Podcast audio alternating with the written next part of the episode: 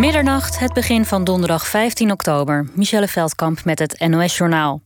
Minister van Ark voor Sport vindt het niet terecht dat de vrouwen-eredivisie tijdelijk is stilgelegd in verband met de nieuwe coronamaatregelen. Ze zegt dat wat voor mannen geldt, ook voor vrouwen geldt. Van Ark gaat daarom met de KNVB bespreken of de afspraken over coronaregels die gelden voor de mannen-eredivisie ook nagekomen kunnen worden voor de vrouwen-eredivisie. De eredivisie voor vrouwen valt formeel niet onder betaald voetbal en is daarom tot eind deze maand stilgelegd. Maar het ziet er naar uit dat Van Ark de tijdelijke stillegging gaat terugdraaien. Het Nederlands elftal heeft in Bergamo met 1-1 gelijk gespeeld tegen Italië in de Nations League. In een enerverende wedstrijd creëerden beide ploegen volop kansen. In de 16e minuut scoorde Lorenzo Pellegrini de 1-0 voor Italië. Zo'n 10 minuten later maakte Donny van de Beek namens Oranje de gelijkmaker. In de tweede helft was Memphis Depay dicht bij de 1-2. In de pool van Nederland heeft Polen nu de leiding genomen. Polen won vanavond van Bosnië-Herzegovina. De Franse president Macron heeft voor negen grote Franse steden een avondklok aangekondigd. De noodmaatregel gaat zaterdag in en duurt minimaal vier weken. De avondklok geldt onder meer voor de regio Parijs, Grenoble, Lille, Lyon en Toulouse. Inwoners van deze steden mogen tussen 9 uur s avonds en 6 uur s ochtends de straat niet op. Doen ze dat wel, zonder goede reden, dan krijgen ze een boete van 135 euro. Vanwege oplopende besmettingscijfers nemen ook Spanje en Portugal strengere maatregelen. In Catalonië zijn bars en restaurants 15 dagen dicht. Ook mogen mensen, minder mensen tegelijk in een winkel en gelden er beperkingen voor amateursporters. In Portugal mogen nog hooguit vijf mensen samenkomen. Ook overweegt de Portugese regering een mondkapjesplicht op straat. Het weer. Vannacht klaart het breed op en daalt de temperatuur naar 5 tot 8 graden. Morgen meer zon, alleen in Limburg en op de Wadden kan een bui vallen. Met 12 graden en een stevige noordoostenwind is het vrij kil. Dit was het NOS Journaal. NPO Radio 1. VPRO. Nooit meer slapen.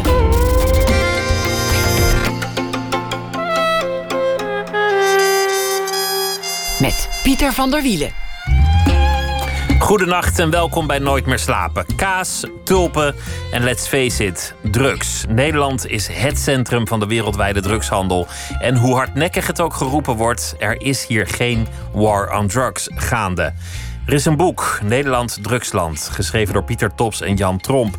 Zij schetsen eerder een beeld van een gekortwiekte overheid die machteloos toekijkt hoe de drugsmiljarden en de drugscriminaliteit geleidelijk de samenleving ontwrichten. Is deze strijd nog wel te winnen? En los van de selectieve verontwaardiging als er eens een keer een advocaatgetuige wordt uh, doodgeschoten of een voorbijganger wordt vermoord, kan het de vrolijk gebruikende burger eigenlijk nog wel schelen. Fairtrade koffie op maandag en een lijntje zonder herkomst op zaterdag. Het is niet eens ongewoon. Jan Tromp is hier. Hij is de helft van duo, de journalist, journalist van de twee. Pieter Tops is de hoogleraar. Hij is al 50 jaar journalist. Hij was lid van de hoofdredactie van de Volkskrant, correspondent in de Verenigde Staten, presentator van de VARA TV, van de VARA Radio, van Met het Oog op Morgen. En sinds een jaar of tien duikt hij als een soort antropoloog in de wereld van de drugsmafia. Eerder schreef hij in Tops al een bestseller, De Achterkant van Nederland. En Jan Tromp is van 1949. Jan, welkom. Dankjewel, Pieter. Wat is het veel? Zo'n inleiding bedoel je? Nee, zo'n uh, die, die, die opsomming. Van wat je allemaal gedaan heeft. Ja, het, het, is toch de, de verkorte versie. Oh, pardon. Ik zou, ik zou ook alle titels kunnen noemen van de programma's die, die, uh, die je ooit gedaan hebt. Laat maar de Rode Haan kraait altijd twee keer, of, of hoe het ook nou, heet. Bij de Rode Haan was ik niet zo betrokken, eerlijk gezegd. Uh, als, als externe verslaggever. Er was een partijraad. En dan deed ik in de Rode Haan wel uh, verslag van die partijraad. Maar ik ben uh, nooit presentator geweest, bijvoorbeeld, van dat programma. En ik vond dat ook eerlijk gezegd net iets te veel VARA, de Rode Haan. Dat was heel erg VARA. Meer VARA is de VARA nooit meer geweest. Ja, en dat vond ik te veel. Laten we het daar straks over hebben, over, over je loopbaan. Want laten we het nu eens hebben over wat je voor boek hebt geschreven, wat jullie voor boeken hebben geschreven. je leest het elke dag in de krant wel zo'n beetje, of je ziet het op televisie. Maar het overzicht, dat, dat ontbrak eigenlijk. Waar komen die drugs vandaan? Waar komen ze uh, het land in? Wie verhandelt het? Wat, wat voor bedragen gaan erin om? Wie bestrijdt het? In hoeverre slagen ze daarin? et cetera. Wat, wat is dit voor missie? Wat is dit voor project voor jullie? Nou, dat, dat, dat gaat verder dan zo. Nou, er is fascinatie. Er is fascinatie voor het, uh, voor het onderwerp. Dat er in Nederland een, een, een parallelle uh, samenleving is kunnen ontstaan in de loop van een paar decennia. Uh, die ongelooflijk veel uh, geldmacht. Ik weet niet of dat een goed woord is. Ongelooflijk veel macht vertegenwoordigt, gebaseerd op geld. Gebaseerd op, uh, op miljarden. En uh, dat past eigenlijk niet bij het, bij het, bij het beeld van Nederland. Bij het, bij het beeld van een, een, een, uh, een aangeharkt land. Ik, ik maak graag een verwijzing naar. Ik geloof dat het deel 3 was uit de tandeloze tijd. Van, van, van, van der Heijden? AFTH van der Heijden. En deel 3 was getiteld, is getiteld. Onder het plaveisel het moeras. En dat is Nederland. Dus je, uh, Nederland is aangeharkt. Uh, de stoepjes liggen keurig uh, tegel aan tegel geordend. Maar licht je zo'n tegel op, dan kom je in een totaal andere wereld terecht, die ook Nederland is.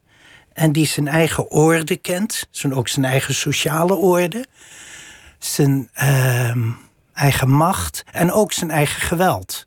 Hij is buitengewoon gewelddadig en in dat opzicht ook gevaarlijk. En het is allemaal gebaseerd op drugs. Dat is de bodem. Je, je verwacht het gaat zoiets. om het geld. Je verwacht zoiets bij Mexico, zo'n beeld, bij, bij, bij Colombia, Ja. Bij, bij dat soort landen. Um, wat hier niet aan de hand is, volgens mij, en wat uit je, je boek ook niet blijkt, is dat de overheid volledig ontwricht is door corruptie of, of dat soort dingen. Dat hebben Nee. jullie niet gevonden. Nee, maar Nederland is ook niet een, een corrupt land. En in dat opzicht onderscheiden de drugscriminelen zich van bijvoorbeeld de Italiaanse collega's. Uh, die infiltreren in het bestuur. En hier is overwegend de code onder drugscriminelen. Blijf zoveel mogelijk weg van het uh, bestuur. Hou je stil. Het is niet voor niks dat bijvoorbeeld Brabantse drugscriminelen een gruwelijke hekel hebben aan hun uh, collega's van Marokkaanse afkomst. Want die achtervolgen elkaar, die liquideren elkaar, die vestigen de aandacht op zich. Dat is dom, dat moet je niet doen. Je moet je stilhouden, je geld verdienen en dat geld witwassen. Jullie hebben gesproken met alle partijen die hier aan te, te pas komen. Mensen die in de haven werken, douaniers, recherchemensen. Waar mogelijk ook met mensen uit de drugswereld zelf. Zeker. Met de uh, bestuurskundigen, mensen bij banken. Ga zo maar door. Het, het totale bedrag, daar ben ik nou zo benieuwd naar. Hoeveel geld gaat er in Nederland om in drugshandel? Nou, uit, uit zijn eigen aard kunnen we dat niet weten. Dat is verborgen. Dat is ja, geheim. Het is, het is een, een wereld die zich uh, ondergronds uh, beweegt. Het is een schaduwwereld. Um, dus wat je hebt zijn uh, noties. Zijn, noem het, losse getallen. Maar dat zijn zoveel getallen. En die getallen die zijn allemaal zo imponerend... dat bij elkaar opgeteld het een, uh, een industrie is, een wereld waarin tientallen miljarden uh, per jaar uh, omgaan. Ik noem een paar kengetallen. De aan verdachte transacties. Uh, dat is een ander woord voor uh, fout geld.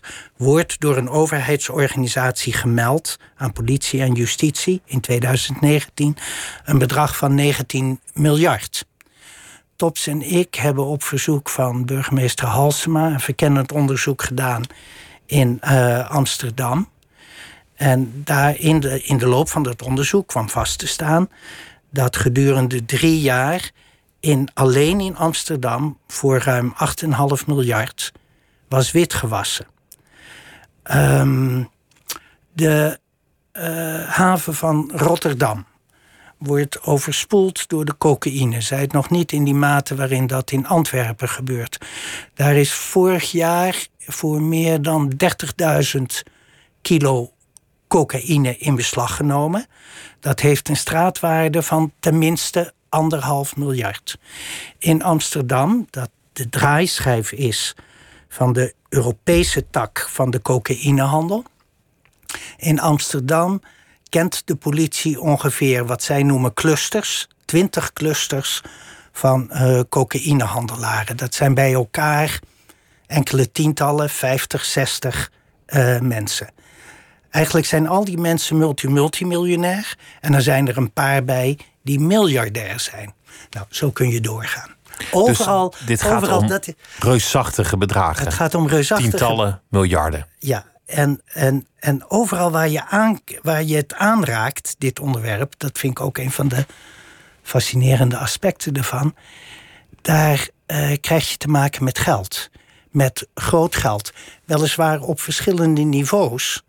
Maar als jij als 15, 16-jarig pikkie de opdracht krijgt... je krijgt een bankpas in je handen geduwd...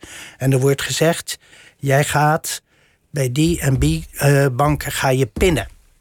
En je pint per keer uh, eh, 10.000 uh, euro pin je weg. En je, en je levert dat weer in bij de opdrachtgever. Maar als jong pikkie krijg je bij wijze van beloning 600 euro in je handen gedouwd. Nou, als je dat vijf dagen doet, dan heb je per week 3000 uh, euro. Voor, dan voor 16-jarigen is dat. Dan hoef je niet meer naar school. Astronomisch. Dan ga je Louboutins kopen bij de Bijenkorf. Dat zijn schoenen die beginnen bij 800 euro. Is een samenleving tegen aan de ene kant zulke bedragen en aan de andere kant zulk geweld opgewassen? Ja, dat eh, begon je daar net al mee. Hè? Uh, kunnen we het aan? ergens in het begin van het boek schrijven we uh, dat we dat betwijfelen. En uh, nou ja, in dat opzicht hebben we geloof ik ook wel een, uh, een somber boek geschreven. Want het is een, het is een aaneenreiging van frontlijnverhalen op allerlei niveaus, in allerlei sectoren van het maatschappelijk leven. En telkens kom je tegen dat de lokgroep van het geld gigantisch is. En dat de overheden, niet alleen de justitiële, maar ook die op, op, op uh, het lokale bestuur, ook in het onderwijs, ook in de zorg, dat die overheden voortdurend achter het net vissen, er voortdurend achteraan lopen, uh, onmachtig zijn. Vaak ook, vind ik, een gebrek aan moed uh, vertonen, ook een tekort hebben aan uithoudingsvermogen om deze slag in hun voordeel te beslechten. Je ziet ook wel lichtpunten, die noemen we ook, die beschrijven we. En uiteindelijk geloof ik dat het betrekkelijk normatief uh, eindigt, het boek. Of we het kunnen of niet, we zullen wel moeten. Want als we dat niet doen, dan is dit een nieuwe elite in ons land. Ja, en dan hou je, dan, dan hou je een justitieel apparaat over dat, dat, dat nu al heel veel in, in menig opzicht ontmoedigd is, gedemoraliseerd. Dat, uh, dat die strijd niet kan volhouden. Uh, je hebt uh, kwetsbare wijken in Nederland. Waar het ja, waar het, het, het, het, het gezag, ook het gezag als het erop aankomt, eigenlijk is overgenomen door uh, criminelen. Ik zal één aangrijpend, vind ik echt aangrijpend voorbeeld uh, noemen.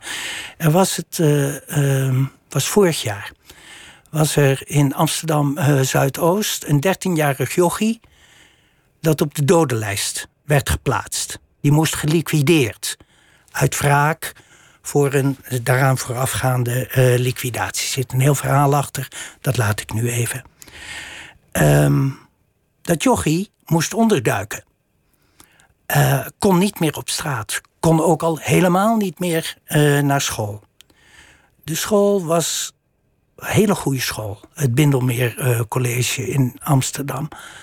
Was in alle staten en probeerde te wrikken wat men uh, wrikken kon. Maar jeugdwerk, kansloos. de politie, eerlijk gezegd, kansloos. Na acht weken werd de school gebeld. Maandag komt hij weer. Maak je geen zorgen, maandag is hij weer uh, op school. Door wie werd de school gebeld? Door, door de maffia? Door de zware jongens. De zware jongens die hem zouden liquideren? Nee, nee de, de, de bazen, zal ik maar zeggen. De mensen die het, die het daar echt voor het zeggen hebben. Uh, en die, die hadden genoeg van het gezeik. Die zeiden: Dit moet afgelopen zijn. Dit verstoort zo de rust en de orde. Dat kunnen wij niet gebruiken. Dus die hebben ingegrepen en die hebben de opdrachtgevers van die liquidatie te kennen gegeven dat het afgelopen moest zijn.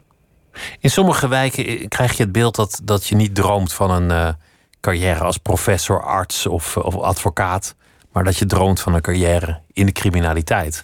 Omdat die carrière sneller voorhanden is. Ja, ik, ik heb een aantal maanden rondom dat Bindelmeer College in Amsterdam Zuidoost rondgelopen en werd daar een beetje kind aan huis. En elke keer als ik daar naartoe ging, dan nam ik uh, vanuit het centrum van Amsterdam de metro en dan stap je uit op het metrostation Strandvliet. Dat kan ik iedereen aanraden, om daar een keer uit te stappen. Want dan kijk je, dan, dat, dat, dat ligt op een verhoog. Dus je hebt een prachtig overzicht over de omgeving. En uh, aan je rechterhand heb je de arena. En heb je de Ziggo Dome.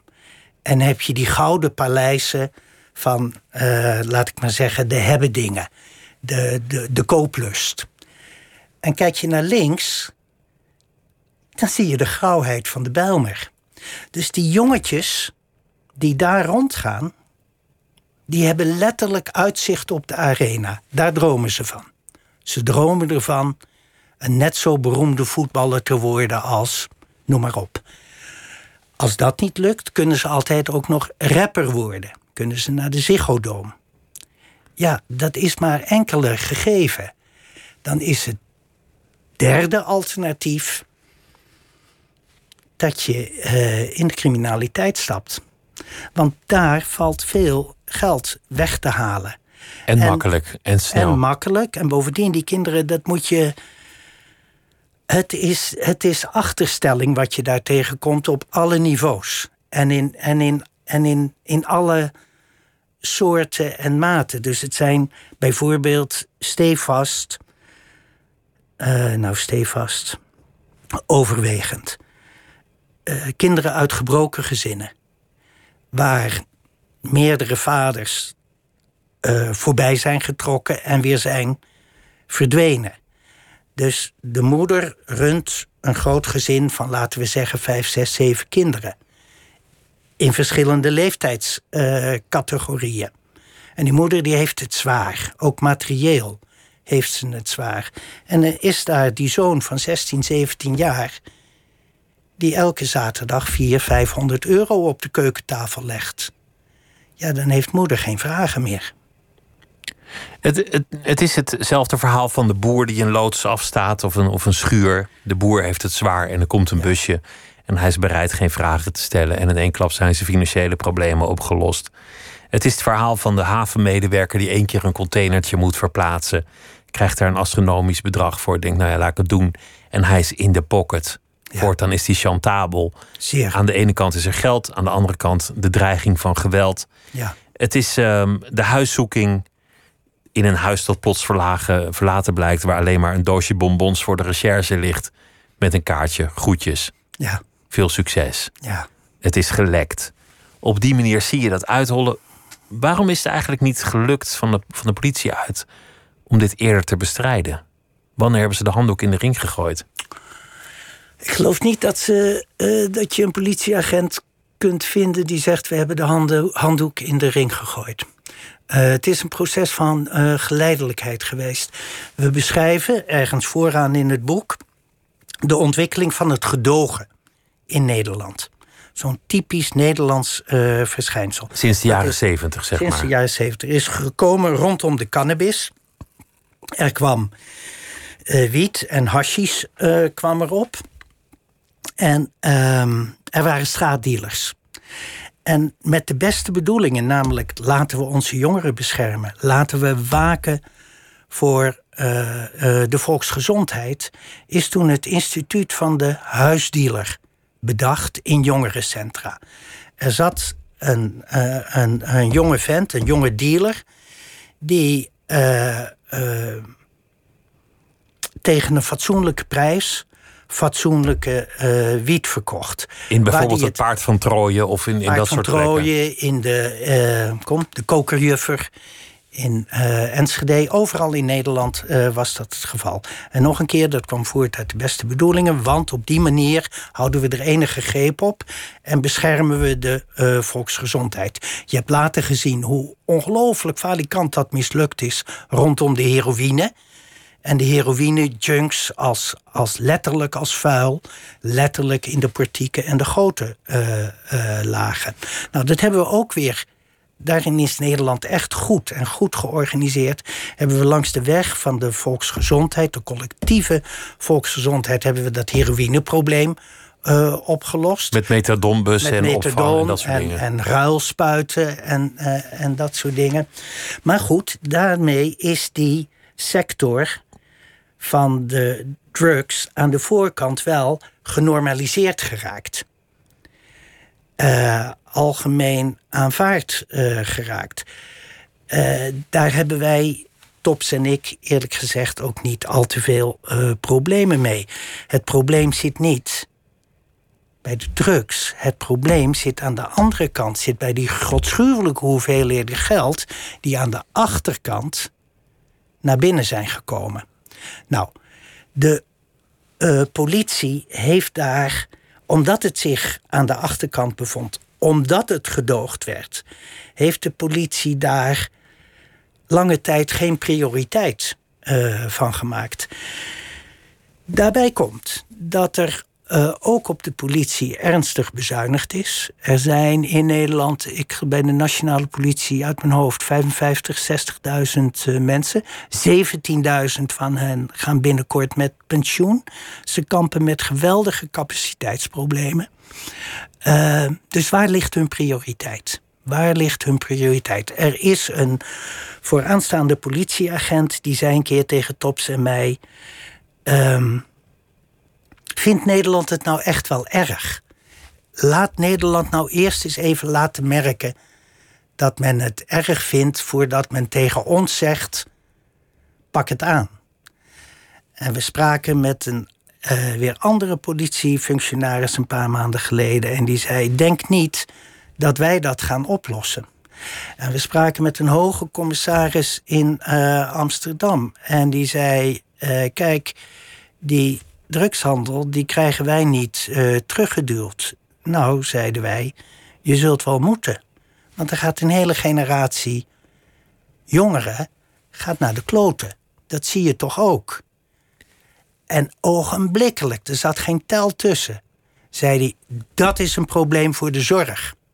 Met andere woorden, Nederland wentel niet alle problemen die jullie zelf veroorzaakt hebben op ons politie af. Daar zijn wij niet voor. Want daar zit natuurlijk ook het probleem. De vraag naar drugs, niet alleen in Nederland, we zijn een internationaal doorvoerland, is reusachtig. Heel veel mensen nemen een pilletje of een lijntje in het weekend of, of vaker. Het, is, het is bijna zo gewoon geworden als borrelnootjes en, en witte wijn. Ja. Het, het is een, een doorsnee product geworden voor heel veel mensen. Wat is dan het probleem? Het probleem is dat er miljarden en miljarden en miljarden te verdienen Precies. zijn ja. die de samenleving ontwrichten. De vastgoedmarkt is volledig door drugsgeld dus, beheerst. Dus daarom zeggen Tops en ik ook... we hebben de heilige plicht om de woekering... de woekering van dat criminele uh, milieu uh, uh, te temmen. Nou, nou, nou zou iedereen zeggen, legaliseer het dan ja, gewoon. Precies. Dat is de standaardreactie. Ja, er zijn, er zijn eigenlijk... Het is een geloofsdebat geworden, hoor, in Nederland. En, en, en er zijn twee religies uh, daarin. Je hebt van de ene kant um, de mensen die zeggen: um, legaliseer het nu maar en dan is het probleem opgelost, wat niet waar is. En je hebt van de andere kant de gelovigen die zeggen over mijn lijk. Bijvoorbeeld uh, de minister Uh, overigens de eerste minister die uh, drugsgerelateerde ondermijning tot een topprioriteit maakt. Grapperhaus heb ik het over. Uh, de minister zegt: Zolang ik hier zit, hij zit er nog steeds, zul je het niet meemaken dat ik over vormen van legalisering begin. Wij denken, waarom, waarom zeg je zo stellig: het, het werkt niet, legalisering? Nou, eigenlijk om, om twee redenen niet. Kijk, het is een. Ja, wat is het doel dan van legalisering? Is het uitschakelen. Het uitschakelen van die, uh, van die drugsproductie en die drugshandel. Van die miljardenwereld. Als dat het doel is, dan moet je je realiseren dat 80, 90 procent van wat hier geproduceerd wordt of wat hier wordt doorgevoerd, is voor de export. Dus die lucratieve wereld, die lucratieve handel, die blijft bestaan. Ook als je in Nederland zou uh, uh, legaliseren. En het andere wat je je moet realiseren is dat als je een min of meer gereguleerde, gelegaliseerde markt hebt, waar wij voor zijn en waar wij voorstellen voor doen. Als je die hebt, maar je hebt daarnaast nog die zwarte markt, die illegale markt, dan moet je je afvragen wie is de sterkste? Wie wint het? Die illegale markt wint dat altijd. Van die fatsoenlijke, zal ik maar zeggen, uh, gereguleerde markt. En waarom? Ze gaan onder de prijs werken. Ze komen met stuf aan waarvan de werkzame stoffen sterker zijn. Kortom, ze hebben, ze hebben uh, op allerlei manieren hebben ze concurrentievoordelen. Dus ook dat verplicht je, ook als je reguleert, of juist als je reguleert, om tegelijkertijd, of eigenlijk beter daar, daaraan voorafgaand, die markt kapot te maken. Wat dus al uh, 40 jaar, 50 jaar niet lukt. Nee, maar goed, uh, één, het, het, het, het zal je nooit lukken uh, overnight. Er, is, er zijn lichtpunten, zei ik dus straks. Er is in Rotterdam een prachtig programma. Rotterdam Zuid. Onder leiding van Marco Pastoors, voormalig uh, wethouder van Leefbaar Rotterdam. Dat programma dat heet Nationaal Programma Rotterdam Zuid. En dat wil heel Rotterdam Zuid, ik vat het maar even heel kort door de bocht samen, op orde brengen. Daarvoor is 20 jaar uitgetrokken. Ze zijn nu acht jaar onderweg. Ze hebben zeker nog twaalf jaar te gaan. Dus alles wat je hier bespreekt, zal uh, wat Femke Halsema noemt Ausdauer vergen. Volharding en geduld. En zal lang duren. Maar um, om, die, om een gereguleerde drugsmarkt te kunnen beschermen om die een kans te geven, kun je niet anders dan wat, die illegale jullie, markt kapot te maken. Wat is jullie voorstel? Want jullie zijn voor een gereguleerde markt en dat is iets anders dan, dan het gedogen of het legaliseren van drugs. Dat, dat, dat is weer een andere nou, variant. Hoe, hoe ziet die eruit? Nou ja, wij zeggen uh, streef naar beheerst gebruik, streef naar controle op gebruik en streef naar uh, gereguleerd uh, gebruik in een wettig systeem. En laat dat hand in hand gaan.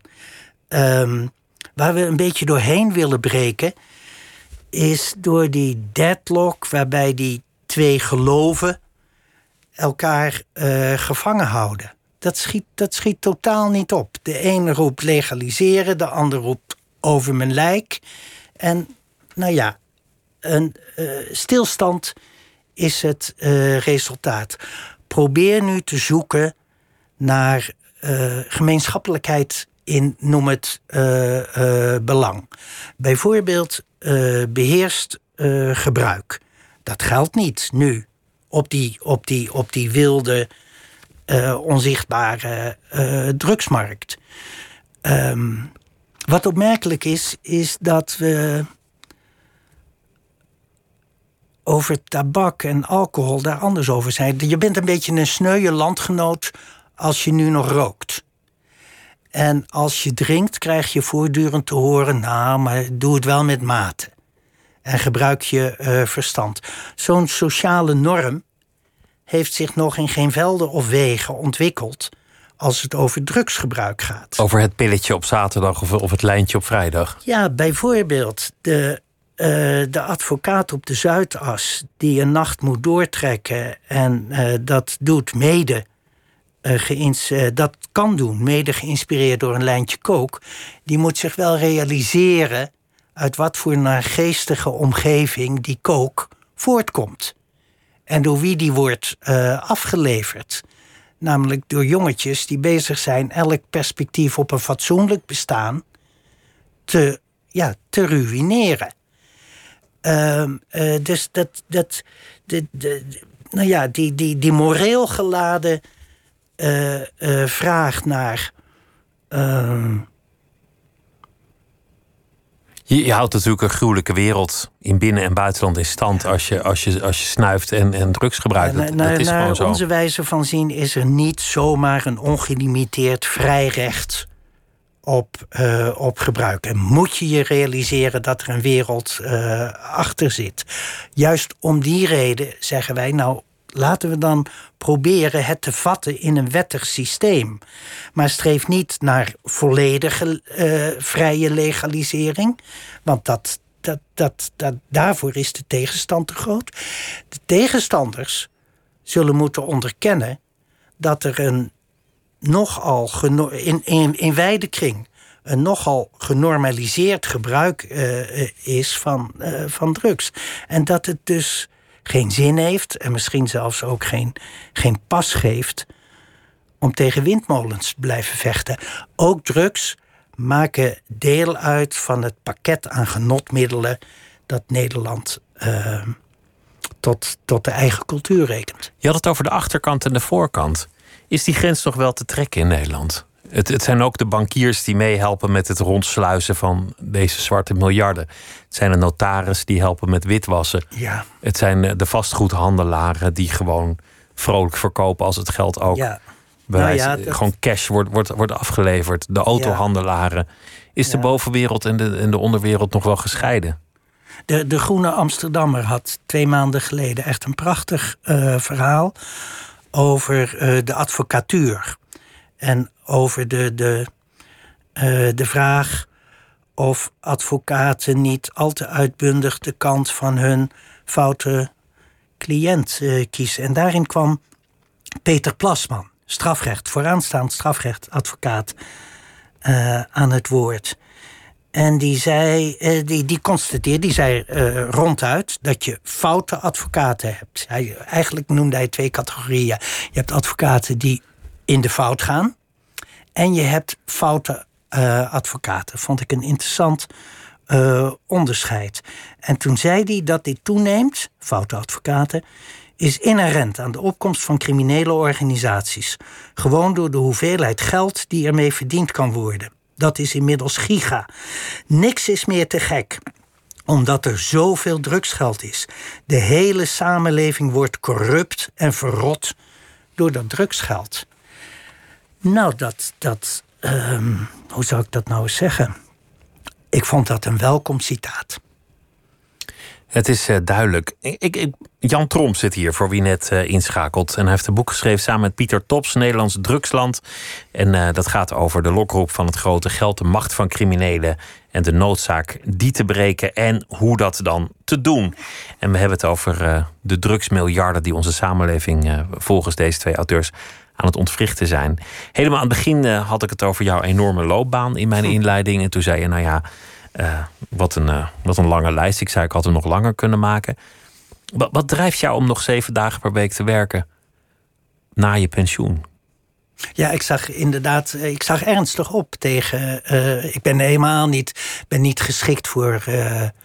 Ze hebben je weggeduwd bij de krant. Ze hebben je moeten, moeten smeken om, om nee, toch met nee, pensioen nee, te gaan. Nee, er, er, was gewoon, er viel gewoon een bijl. Uh, een valbijl uh, is het. Er is een datum. En dan houdt het uh, volgens de CAO echt helemaal op.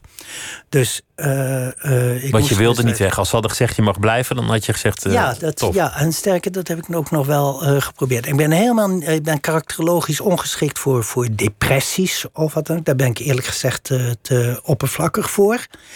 Maar rondom dat pensioneren heet het, geloof ik, voelde ik me bedrukt. Uh, maar goed, de krant is, uh, is een, uh, een vat vol eh, verzoening en liefde. En ik heb fijn kunnen blijven schrijven voor de krant tot op de dag van vandaag.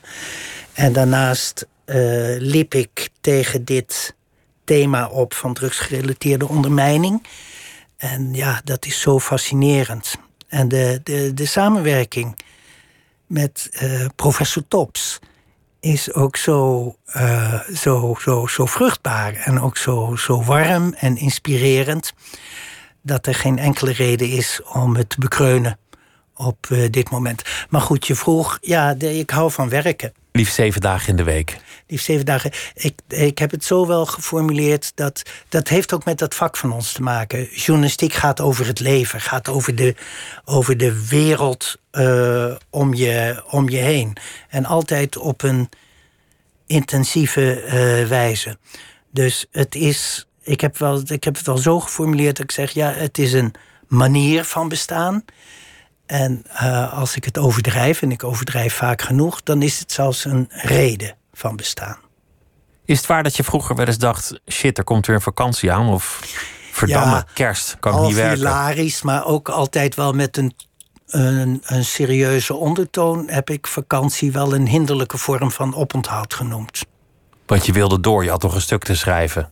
Ja, en, en dan moest was, je weer. Uh, en er waren weer nieuwe interessante dingen. Of, nou ja, Um, uh, nee, ik ben niet een uitbundige. Ik ben niet iemand die denkt: nog een maand te gaan en halleluja. Dan mag ik weer op het strand liggen. Dan mag ik op het strand gaan liggen op mijn kleedje. Nee, daar ben ik niet van. Je, hoe ben je eigenlijk in de journalistiek terechtgekomen? Want, want je, je, je begon in Haarlem, althans jouw leven begon in Haarlem. Katholiek ja. gezin, ja. groot gezin. Acht kinderen. Waarvan jij de tweede was. Ik ben nummer twee. En broertje nummer één, die zat. Ik, was uh, 17, toen kwam ik van de middelbare school. En toen moest ik iets. Ik wist, uh, hoe, kan een kind van 17 nou weten wat hij moet? Uh, maar broertje nummer één, die zat een jaar in Amerika. En die schreef vanuit Amerika dat, er, uh, dat hij gehoord had. God mag weten hoe hij dat wist. Dat er in Nederland een journalistieke beroepsopleiding begon. Voordien bestond er voor de journalistiek, anders dan voor Timmerman, uh, geen opleiding. Je werd het gewoon, je begon je als gewoon. leerling je was, op de krant. Je was, je was bijvoorbeeld uh, gesjeest als priesterstudent. En je wilde toch wat betekenen voor de wereld. En dan ging je de journalistiek in. Uh, en maar in 1966, dit wordt wel heel erg opa verteld. Maar in 1966 begon er in Utrecht een, uh, een opleiding. En Ferry, zo heet broertje nummer 1, die, die schreef dat. En die wilde dat graag gaan doen. Die wilde dat eigenlijk altijd al. En toen dacht ik, dat ga ik ook doen. Toen hebben we toelatingsexamen moeten doen. Uh, dat was echt een, een heel, ben ik nooit vergeten, een raar uh, toelatingsexamen. En er waren bovendien 500 kandidaatjes. En er mochten er maar 70 op. Wat was dan kennisvragen? Of, of Allemaal kennisvragen, ja. En, en een beetje dus, normale kennis of, of rare Nou, vragen? de dans, dat kan ik me heel, nog heel goed herinneren. De Dans van de Reiger is een film van. Puntje, puntje, puntje. En als je dan Bert Haanstra uh, invulde, dan was je gezakt. Mijn hemel. Ja, Pieter. Dus daar begon het allemaal mee. En dan als je daar doorheen komt, dan kun je je misschien voorstellen dat, uh, dat je je door niks meer laat wegjagen. En zo, zo is het gekomen. Je hebt bij de VARA gewerkt, bij de Volkskrant gewerkt. Je hebt het, uh, het, Oog op Morgen gepresenteerd heel lang. Je hebt uh, voor, voor andere tijdschriften gewerkt. Een aantal boeken zijn ook uit je vingers gerold inmiddels. Een, een, paar verhalen die, die zijn denk ik echt legendarisch. In één daarvan is al heel lang geleden een interview met toenmalig politicus Vredeling. Henk Vredeling, ja. PvdA-politicus. Uh, eh, minister van Defensie. En ook Europees commissaris in Brussel. Dat was een geweldige man van gereformeerde afkomst. Door en door sociaaldemocraat. heel erg geestig. Ook heel rechtlijnig. Daarvoor ben je denk ik ook uh, gereformeerd. Dus ik heb toen voor de Haagse Post, de oude Haagse Post, waar. Nou ja, daar, ik kwam echt in een wereld van coryfeeën terecht. Henk Hofland, uh, Boebi Brugsma, John Jansen van Galen, Bert Vuistje. Um, Ischa Meijer, die zat er ook nog bij. Um, dus ja, dat was voor. Ik was jong. Het was een fantastische uh, wereld om in te verkeren. Maar die, maar die Vredeling, het gekke aan het interview, oh ja, het, heeft hem, het heeft hem bijna de kop gekost. Want, want hij ging ineens lekker uit de school klappen geheel tegen zijn aard. Ja, dat deed, hij, dat deed hij vooral bij uh, in een. Uh, Vredeling heeft twee beroemde interviews. Eén bij Bibeb gedaan, waarin hij over zijn collega's uit de school klapte. En waarin hij ook. En over Jan Pronk zei die verschrikkelijke dingen. Maar... En waarin hij ook op een zeker ogenblik heeft zitten snikken en, en snotteren over, over heel veel dingen, als ik het me goed herinner. En bij, bij jullie, wat, wat was dat? Nou ja, dat, het was, was een krankzinnig lang interview. Frederik en ik begonnen om 12 uur uh, s smiddags. Alles ging op van die cassettebandjes. En de volgende ochtend om vijf uur hielden we op. En, en al die tijd hoorden we maar over van alles en nog wat. Nou ja, Vredeling had een, had een hekel. Hij was minister van Defensie en had een gruwelijke hekel aan uniformen. En uh, het, het grootste uniform aller uniformen vond hij Prins Bernhard. Dus in dat interview noemde hij Bernhard een typische mof. En hij uh, vertelde inderdaad dat hij. Ehm, hij had besloten dat Taptoe van Breda, dat was een, een gebeurtenis met, uh, met historie en traditie, dat dat niet meer mocht doorgaan. En toen vertelde hij, ik citeer hem geloof ik nu uit mijn hoofd, maar toch letterlijk. Ik kreeg een jankende moe aan de telefoon. Hij bedoelde Juliana, koningin toen nog. En ik kan niet tegen jankende vrouwen, dus ik zei tegen haar: geef uw man maar even. Nou, toen kreeg hij dus die typische mof aan die telefoon, die het er helemaal niet mee eens was. Maar met twee, drie zinnen had hij die man op zijn plek. Nou ja, dat was Vredeling. Dat, dat zou, Nu, dat zou ik nu nooit meer kunnen, dat je, dat je uh, een, een zittend minister acht uur lang mag interviewen op dat soort tijden. Ja. Dat, dat is tegenwoordig allemaal zo extreem geprofessionaliseerd dat het. Nee, het is niet geprofessionaliseerd, het is geperverteerd. Uh, het is. Er, er, er, er, is een, er is een, een web aan, uh, aan, aan voorlichting en communicatie en hoe het verder ook uh, mag heten.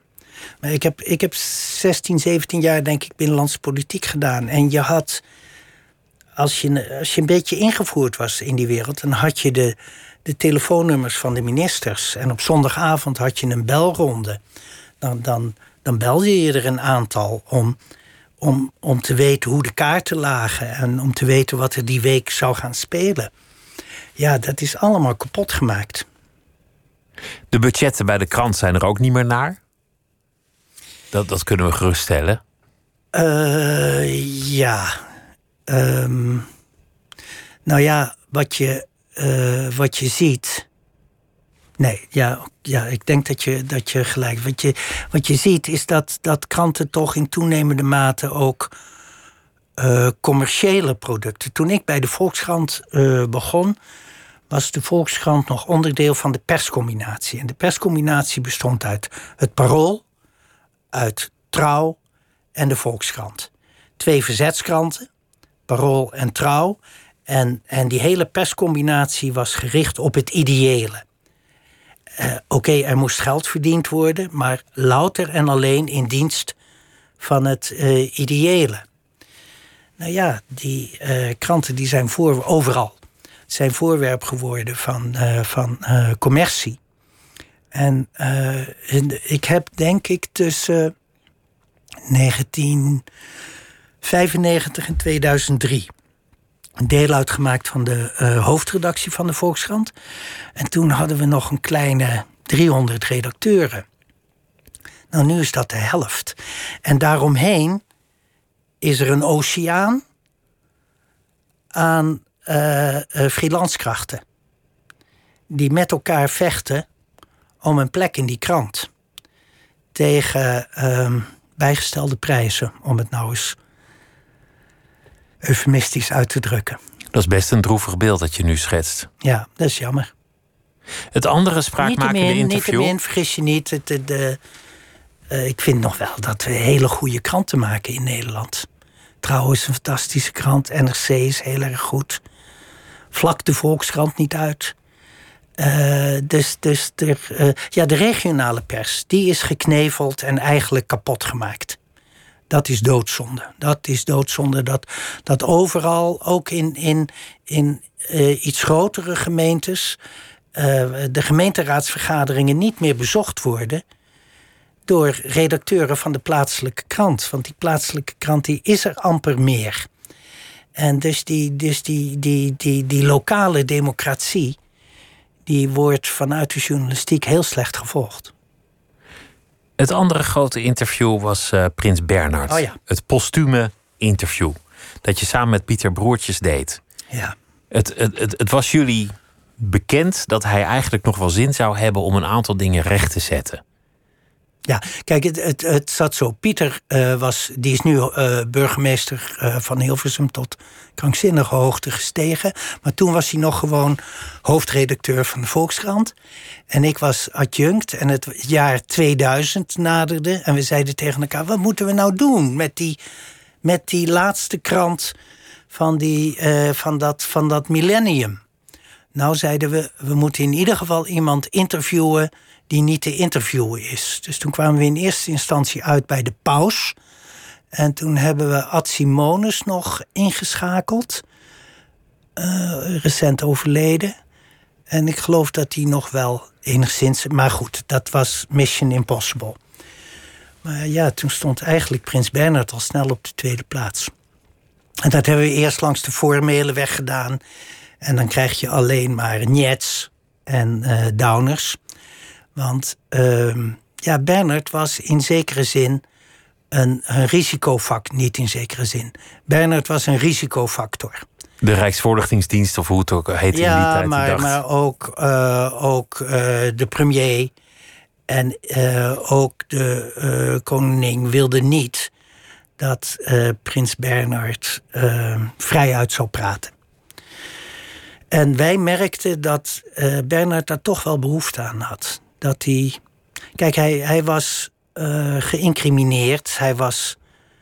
Um, door de Lockheed-affaire, ook de Hofmans-affaire droeg hij nog altijd met zich mee. Um, uh, hij had een hele sterke behoefte om van zijn kant zijn verhaal nog een keer te vertellen. En uh, nou, dat, had hij, dat heeft hij eerder gedaan. Hij heeft het, uh, zijn verhaal bijvoorbeeld aan Robert Ammerlaan verteld. Maar Robert Ammerlaan die had uh, getekend voor toestemming. En die heeft die toestemming nooit gekregen. Ik wed dat Robert Ammerlaan een schitterend verhaal heeft over en met Bernard. Maar tot op de dag van vandaag mag hij dat niet publiceren. Nou, wij hadden die afspraak niet gemaakt. Wij merkten dat Bernard toch graag wilde. En wij, wij kwamen op het volgende idee. We zeiden tegen hem: Prins Bernhard, als we het nou zo zouden doen. Uh, u verplicht uzelf, voor zover dat in uw vermogen ligt, om openhartig te zijn en over alles met ons uh, te praten. Wij van onze kant beloven dan dat wij dat alles niet zullen publiceren bij uw leven. Waarop hij de woorden sprak: Je bedoelt dat uh, jullie dat in jullie krantje zetten als ik de pijp uit ben. Zo zou je het ook kunnen formuleren. U hebt het goed begrepen. Daar was hij ogenblikkelijk voor. Hij wilde gewoon nog een keer. Gedurende vier jaar een, een, uh, in het geheim een reeks van gesprekken gevoerd op Soesdijk. S ochtends vroeg. Wij wilden, Pieter en ik wilden uh, s ochtends vroeg, want we, we uh, vormden in ieder geval de helft van de hoofdredactie. En als we s ochtends niet. Kijk, het moest in het geheim. Als wij, als zowel Pieter als ik niet op de redactie waren, s ochtends vroeg. Ja, wij dachten. Een slimme redacteur gaat vragen: waar zijn die twee? Dat is gelukkig niet. Dus wij wilden vroeg en Bernard wilde uh, altijd op een later tijdstip. En ik geloof dat het compromis een uur of tien was. En dan maakten wij onze opwachting. Dan kwam hij uh, de trap af van boven. Altijd met een pul verschaald bier in zijn hand. En altijd met als uh, welkomstgroep goed. Zo, slavendrijvers. Omdat hij zo vroeg op moest. Ja. En dan, dan was dan eerst nog koffie of meteen gewoon maar wijn open? Nee, hij deed het civiel. Dus er was eerst uh, koffie, maar al vrij snel uh, kwamen dan de zoute stengels en uh, de witte wijn op tafel. Het, het was een, een, een, soort biecht eigenlijk wat hij bij jullie heeft gedaan. Onder meer erkende hij het bestaan van twee buitenechtelijke dochters. Ja, maar dat, was, dat moet je niet zien als een, als een biecht. Dat was een ja, ik denk dat ik wel mag zeggen, een diep verlangen van hem. Hij heeft in die reeks van gesprekken bij herhaling erop gewezen dat hij niet vier dochters had, maar zes. En hij zei er ook bij: ze delen alle zes in de erfenis. Dus hij wilde geweten hebben dat hij uh, buitenechtelijke kinderen had. En uh, hij wilde dat, dat niet langer met de dood aanstaande uh, verborgen houden. Hij wilde dat de wereld wist dat zo het zo het. was en dat hij dat erkende. En dat hij dat erkende, zeker. Ja, en dat, dat, dat vond ik ook wel een, een uh, ontroerende, uh, ja, misschien moet je zelfs zeggen, vaderlijke kant. Bernard heb, je, heb ik nooit kunnen zien als echt als een vader. Um, ja, god, ik, ben, ik stond er niet bij, maar uh, je had die maag was toch meer van een, een, een vrijbuiter? Een ja, je had de indruk dat die man in beslag werd genomen door andere dingen dan het vaderschap. En nochtans wilde hij ons doen weten dat hij zes dochters had. Was dit je grootste journalistieke triomf? Nou, dacht dat dat, uh, dat dat uitkwam? Nou, ik geloof wel dat we uh, uh, opgetogen waren, maar. Nee. Um, daarvoor was het toch te veel een happening. Ik bedoel, ik vind dit, waar ik nu mee bezig ben, vind ik veel belangrijker. Omdat dit echt over veel, iets gaat. Veel, ja, een dit diepgravende verhaal iets. is dit. Het gaat echt over iets. En, en Bernard was natuurlijk, ja, de, um, journalistiek gesproken was het, uh, kon je het geloof ik wel een scoop noemen. Uh, uh, maar um, ja, het beklijft niet. Ik hoop dat dit beklijft. Ik hoop dat dit tot iets leidt. Ik hoop dat, dat we de discussie meer aan de gang krijgen en dat we de ernst uh, van de toestand uh, beter in ogenschouw gaan nemen dan thans het geval is. Want dit grijpt je ook echt aan. Wat je net vertelt over die jongetjes van 13, 14, 15 die op een dodenlijst staan. Of die, die ja, met, uh, met schoenen van, van 1300 euro rondlopen. Of die tegen hun moeder zeggen: School, waarom? Om later 1000 euro per maand te verdienen als ik dat nu in één avond bij elkaar kan Ja, waarom zou ik dat doen? Ja, ja. Kijk, omdat het, het is. Um... Kijk, je, de, de, Den Uil had het altijd over de noodzaak om de boel bij elkaar te houden. En uh, dit, deze maatschappelijke ontwikkeling, uh, voert naar uh, ontwrichting. Op een, op een ernstige manier. En het is echt zaak dat we ons dat realiseerden. Het boek begint, mag ik dat nog even ja. Eh, voelen? Het boek begint met een, meer dan een verzuchting van een officier uh, van uh, justitie. Die schetste dat zo, zo, zo, zo goed. En het was echt een cri de keur uh, van hem. Die zegt: Hoe denk je dat terreur gefinancierd wordt? Wat voor maatschappij zijn we aan het creëren? Hoe visieloos kunnen we zijn? Je hebt als crimineel op een goed moment en sneller dan wij denken zoveel geld dat je alles kunt kopen wat je wilt. Je kunt apparatuur aanschaffen die het onmogelijk maakt jou te volgen. Je kunt aan contraspionage doen. Hackers kan je inhuren om systemen lam te leggen. Je kunt liquidaties laten uitvoeren. Je kunt op allerlei manieren een dikke middelvinger opsteken naar de overheid. Ik ben hier de baas en dat doet geld. Geld corrumpeert alles. Als we dat niet inzien, wordt het een moeilijk verhaal. Nou ja, dat is de boodschap. Jullie citeren ook de Italiaanse journalist die het. Uh, Savioni. Die, die uh, het, het, boek Gomorra heeft geschreven, ja. wat, wat ook prachtig verfilmd is. Ja. En hij, hij zei tegen jullie: Het is niet Sicilië, het is niet Napels, het is niet Calabrië. Het is Amsterdam, zei hij. Amsterdam is het centrum van de wereldwijde maffia. Word eens wakker. Nou ja, um, zeker voor de cocaïne. Uh, geldt dat. Kijk, in, uh, in Antwerpen is het afgelopen jaar 60.000 uh, kilo cocaïne, nou, tenminste 3 miljard, in beslag genomen. De Antwerpse haven is naar een eigen woord van Bart de Wever, de burgemeester van Antwerpen, zo lek als een vergiet. De federale Belgische politie taxeert dat ongeveer, of dat tenminste 70 procent van de aangevoerde cocaïne uit die haven komt, doorgaat. Dat is allemaal voor het achterland, voor Nederland uh, bestemd. Althans, vanuit Nederland wordt het uh, gedistribueerd. En in Nederland worden de transporten op touw gezet.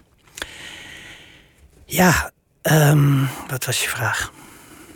Nou, ik illustreerde alleen maar dat het Nederland het centrum is van de wereldwijde ja, kookhandel. Is, ja, en als jij zegt 30 procent, wat, wat volgens mij een heel optimistische schatting is van wat ze onderscheppen. Ja. Ik heb ook gelezen 1 procent. Dat ze maar 1 procent er, er nee, nee, nee, 1 procent van de, van de containers wordt, uh, wordt gescand.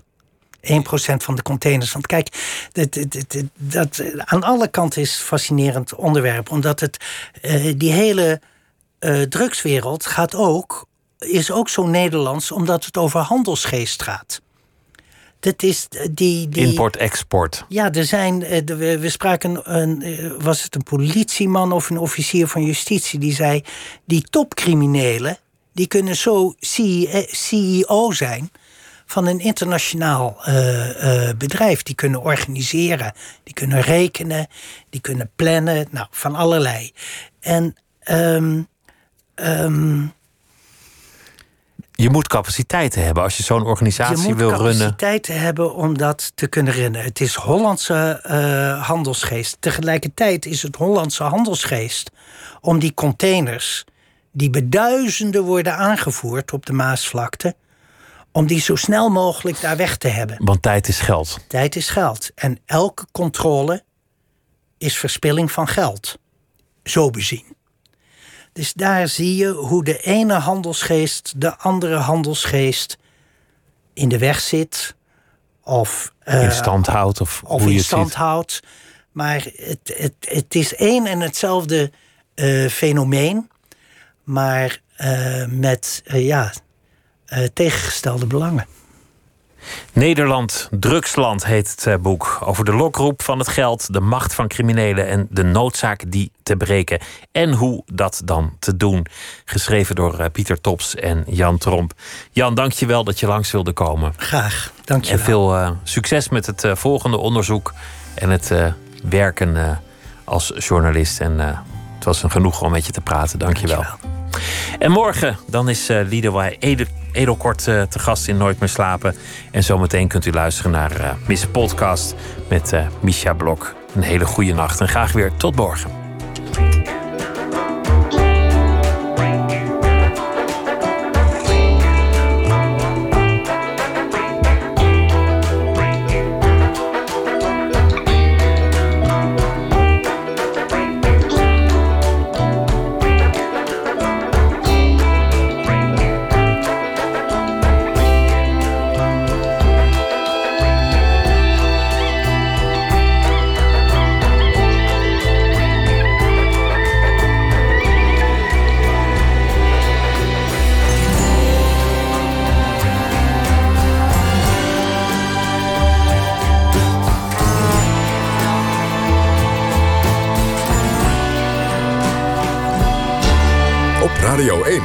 Het nieuws van alle kanten.